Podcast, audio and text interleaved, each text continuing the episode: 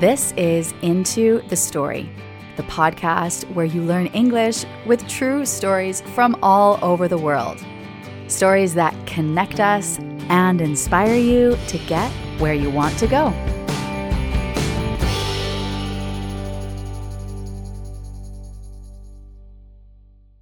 Hello there, it's your host Bree here, and today we will hear part two of Laurie Skreslet's story on trying to reach the top of Mount Everest.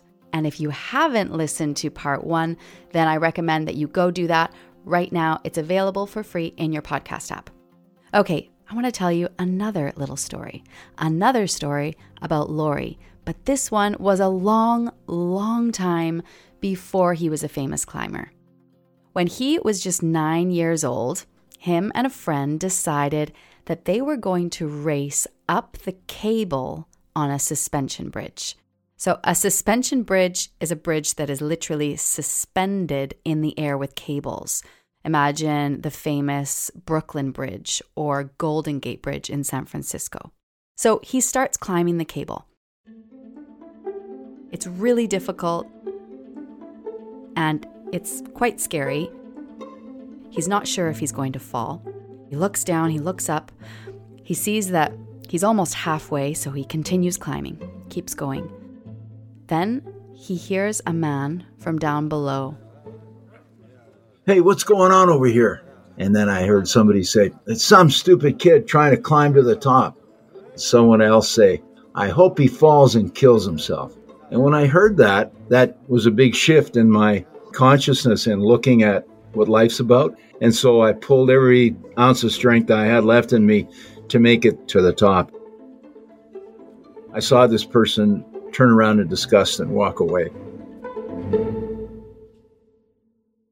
In today's story, you're going to hear how he looks back at this experience and he uses it as a kind of fuel, as a way of giving himself energy to achieve great things. If you like this episode, will you do me a favor and follow Into the Story in your podcast app? It's free and it means you'll never miss an episode. And thanks. It's time to look at five words and expressions that Laurie uses in his story. To brace yourself. To brace yourself means you prepare for something that might be difficult or unpleasant. Okay, imagine that I decide to go skydiving. I'm going to jump out of a plane with a parachute. For me, this would be very unpleasant.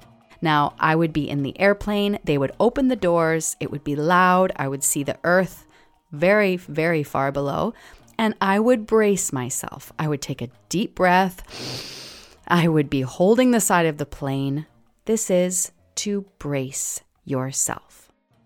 The next is two expressions to keep pace with versus to fall behind. To keep pace with or to keep up with someone means to stay at the same level or speed as them. For example, if you're running a race, you will want to keep pace with or keep up with the person in front of you. You will need to run as fast as they are. Now, to fall behind is the opposite. To fall behind means to not keep pace with others. For example, if you're walking with a group and you start to get tired, you might fall behind and not be able to keep up with the rest of the group. Okay, next, get down to business. So, this is something people would say when they want to talk about starting to focus on an important task or activity and to stop wasting time. For example, if you're in a meeting and people are chatting about unrelated topics, the weather, the weekend, someone might say, Hey, let's get down to business to encourage everybody to start discussing the main reason for the meeting, to get down to business to be touched by something. This means to be emotionally moved or affected by something. For example, if you read a sad story and it made you cry, you could say it was I was really touched by the story. To be touched by something. And lastly, to sink in. The phrasal verb to sink in means to start to understand or realize the truth of something. For example, if you hear some bad news and it takes a few minutes for you to process it, you might say, It's just starting to sink in. Or, At first, I didn't believe that my favorite store had closed down, but as I walked past the empty store, the reality began to sink in. To sink in. Now remember, don't worry about understanding every single word in this story. Don't try too hard. Just focus on the story as a whole and enjoy. Okay, let's get into the story. Laurie is lying on the ice, looking up. The colors around him look bright, and the world feels like magic. Before jumping, he thought he had to give up on his goal. But now things are different. Now he's in a reality where he just might reach the top. And so I pulled myself together, pulled my pack over from the other side, put my pack back on, and started climbing up till I reached Camp One, where I joined two Canadians and a handful of Sherpas. And our job was dismantling the bridges from behind us to send them up higher up on the mountain. They're getting closer to Camp 2, and Laurie is feeling nervous. He ignored the expedition leader's orders to stay behind at base camp, and he's afraid of what his reaction might be. I saw the expedition leader come out of the tent, and I was racing myself for a lot of abuse because I disobeyed him. And he threw his arms around me and said, Am I ever glad to see you, Laurie? And I pulled back and said, Really? I thought you didn't want me up here. You gave the order not to come up. And he pulled me aside and he said, You have to understand that for the rest of my life, I have on my conscience the death of the four men who died up to now because they were following my orders. And although I needed you up here, if I'd asked you to come and anything happened to you, he said, that would have been the straw that broke my back. So I had to tell you no. I had to say no one coming through. And then he whispered to me and he said, But knowing you like I do, because he knew me pretty well, he said, I knew nothing was going to keep you in base camp. So I'm glad you're here. Now let's get down to the business of putting a Canadian on the summit. And so the climbers get to work. The plan is to leave Camp 2, pass through Camp 3, and arrive at Camp 4 where they will set up tents so that the climbers can spend the night in the freezing cold temperatures. Two Canadians, seven Sherpas, and myself left at 4 a.m. from Camp 2. We would pass through Camp 3 and then carry enough equipment and, and stuff up to establish Camp 4. So on that route, I kept pace with the Sherpas, and the two other Canadians fell behind. I arrived at 26,000 feet at 2 in the afternoon, 1.30, and with the help of the other Sherpas, set up two tents. Then kept two men with me and then sent the others down. And we crawled into a tent, the three of us in melted snow and ice, awaiting the arrival of the other two Canadians. Because the plan was for us to make an attempt if we could. But the other Canadians didn't arrive. And by darkness, we radioed down going, What's happening? Where are they? they had not returned, so we had to put all our gear on and head out and look for them at night. And it was 44 degrees below zero Celsius, horribly cold.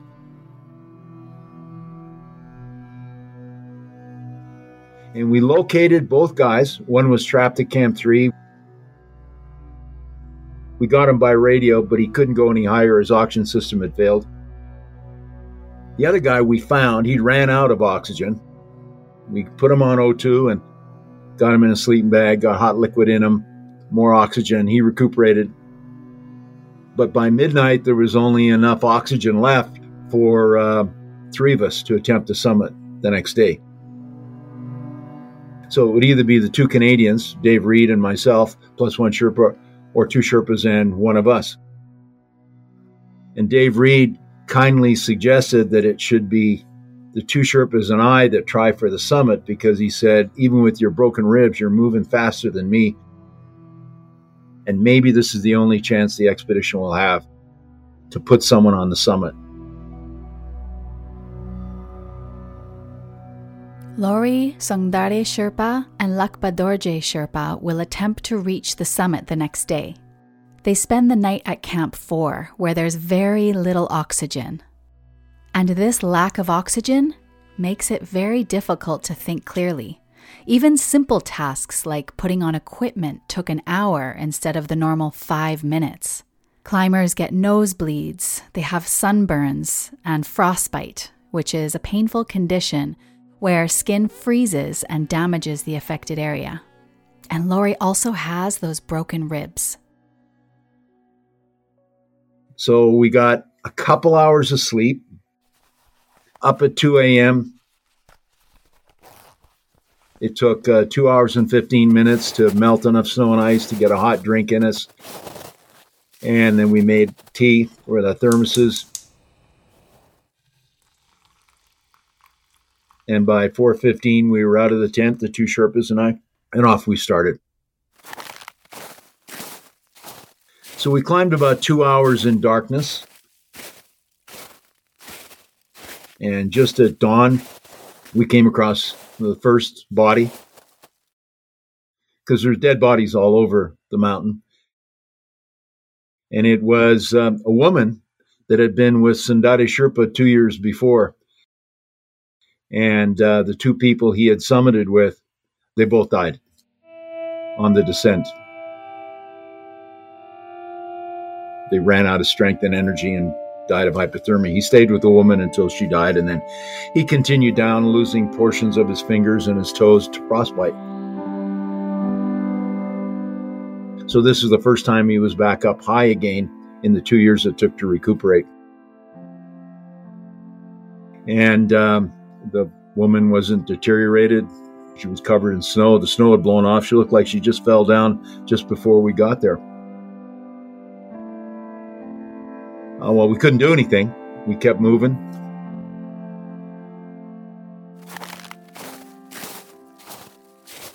We stopped halfway up because I couldn't feel my toes. I was getting frostbite.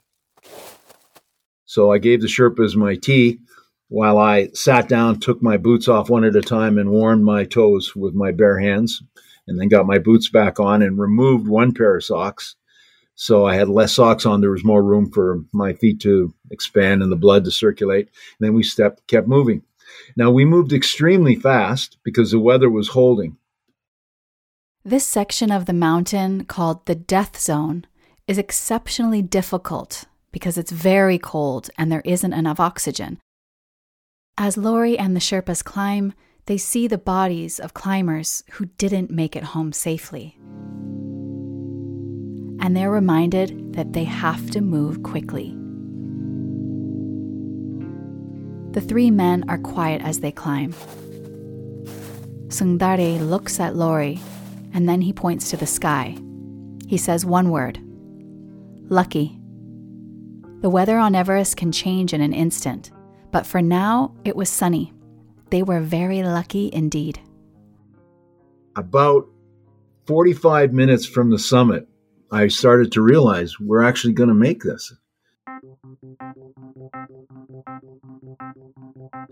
And um, I had the sense that even if I fell flat on my face, I would still make it to the top just from the energy of all the Canadians that were praying for us, because I knew this was a big deal back in Canada. It was a national expedition.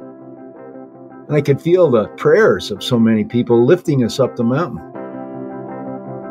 And we summited at, at 9.30 a.m. Sungdare made it up first, then Lakpa Dorje and I came up last.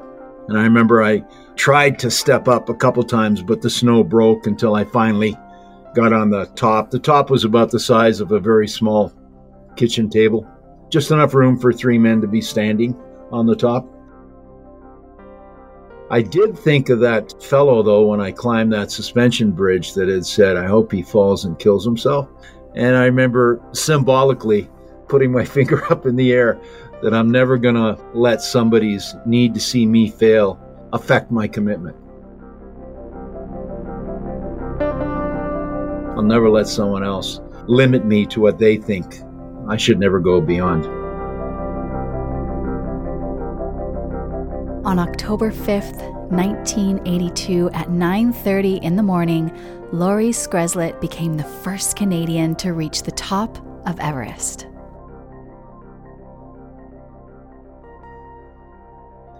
And uh, it was a crystal clear day, 9:30 a.m. And it was 33 below zero on the summit. I was feeling just like I was climbing in the Canadian Rockies that that's no reflection on my strength or ability. It's just that everything was working. It was the only time I used oxygen. My O2 was working fine. I turned it off on the summit. I didn't need oxygen on the top. Sungdare lit a cigarette on the summit, sat there having a cigarette while I took pictures. And the realist in me said, This is meaningless unless you all get off alive. So this isn't the time to celebrate. You celebrate when everyone is off the mountain because up to that point, four people had died. To get down the mountain, the men must move quickly before the weather and their oxygen supplies run out. Lakpa Dorje Sherpa collapses from a lack of oxygen. And later they fall into a crevasse. However, the three climbers work together and eventually reach Camp 4 at about 12 o'clock in the afternoon. After some warm tea, they radio down to base camp, and Laurie proudly announces, We did it. I don't think the realization of what was going on, it didn't sink in till we landed back in Calgary. I mean, you'd think you'd get it in the interim, but nah, it didn't get to me. Not until we landed in Calgary and we're walking to the press conference that we had, and they said, "Now don't stop for anything because we got to go past the public area." And when we went through the public area, there was hundreds of Calgarians out there with signs, you know, welcoming us back and telling us you're proud to be Canadian. And I couldn't believe it that it had affected people in my country to that degree. It was a big deal.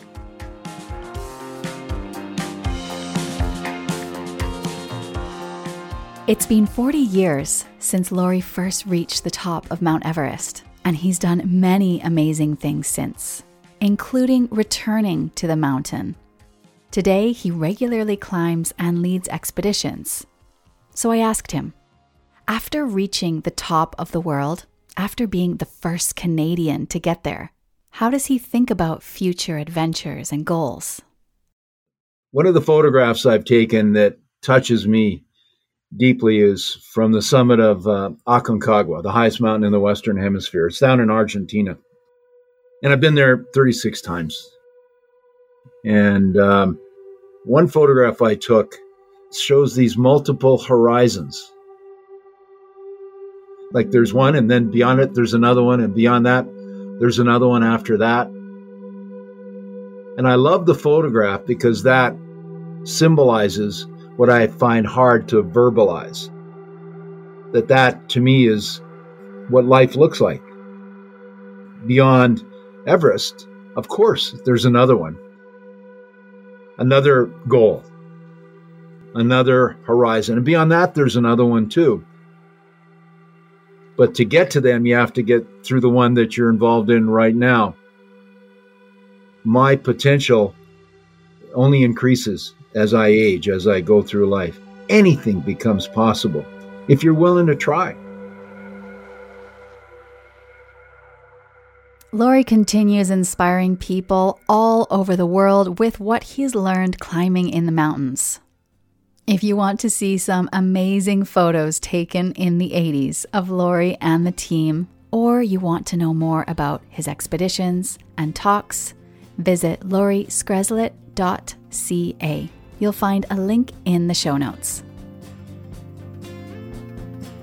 I really hope that you enjoyed this story as much as I did. And if you want to show your love, then please share this podcast with your English learning friends. You just press the share button, it's usually at the top of your app, and send it on over. And thanks. Okay, until next time, we hope you have a good time, or at least a good story to share.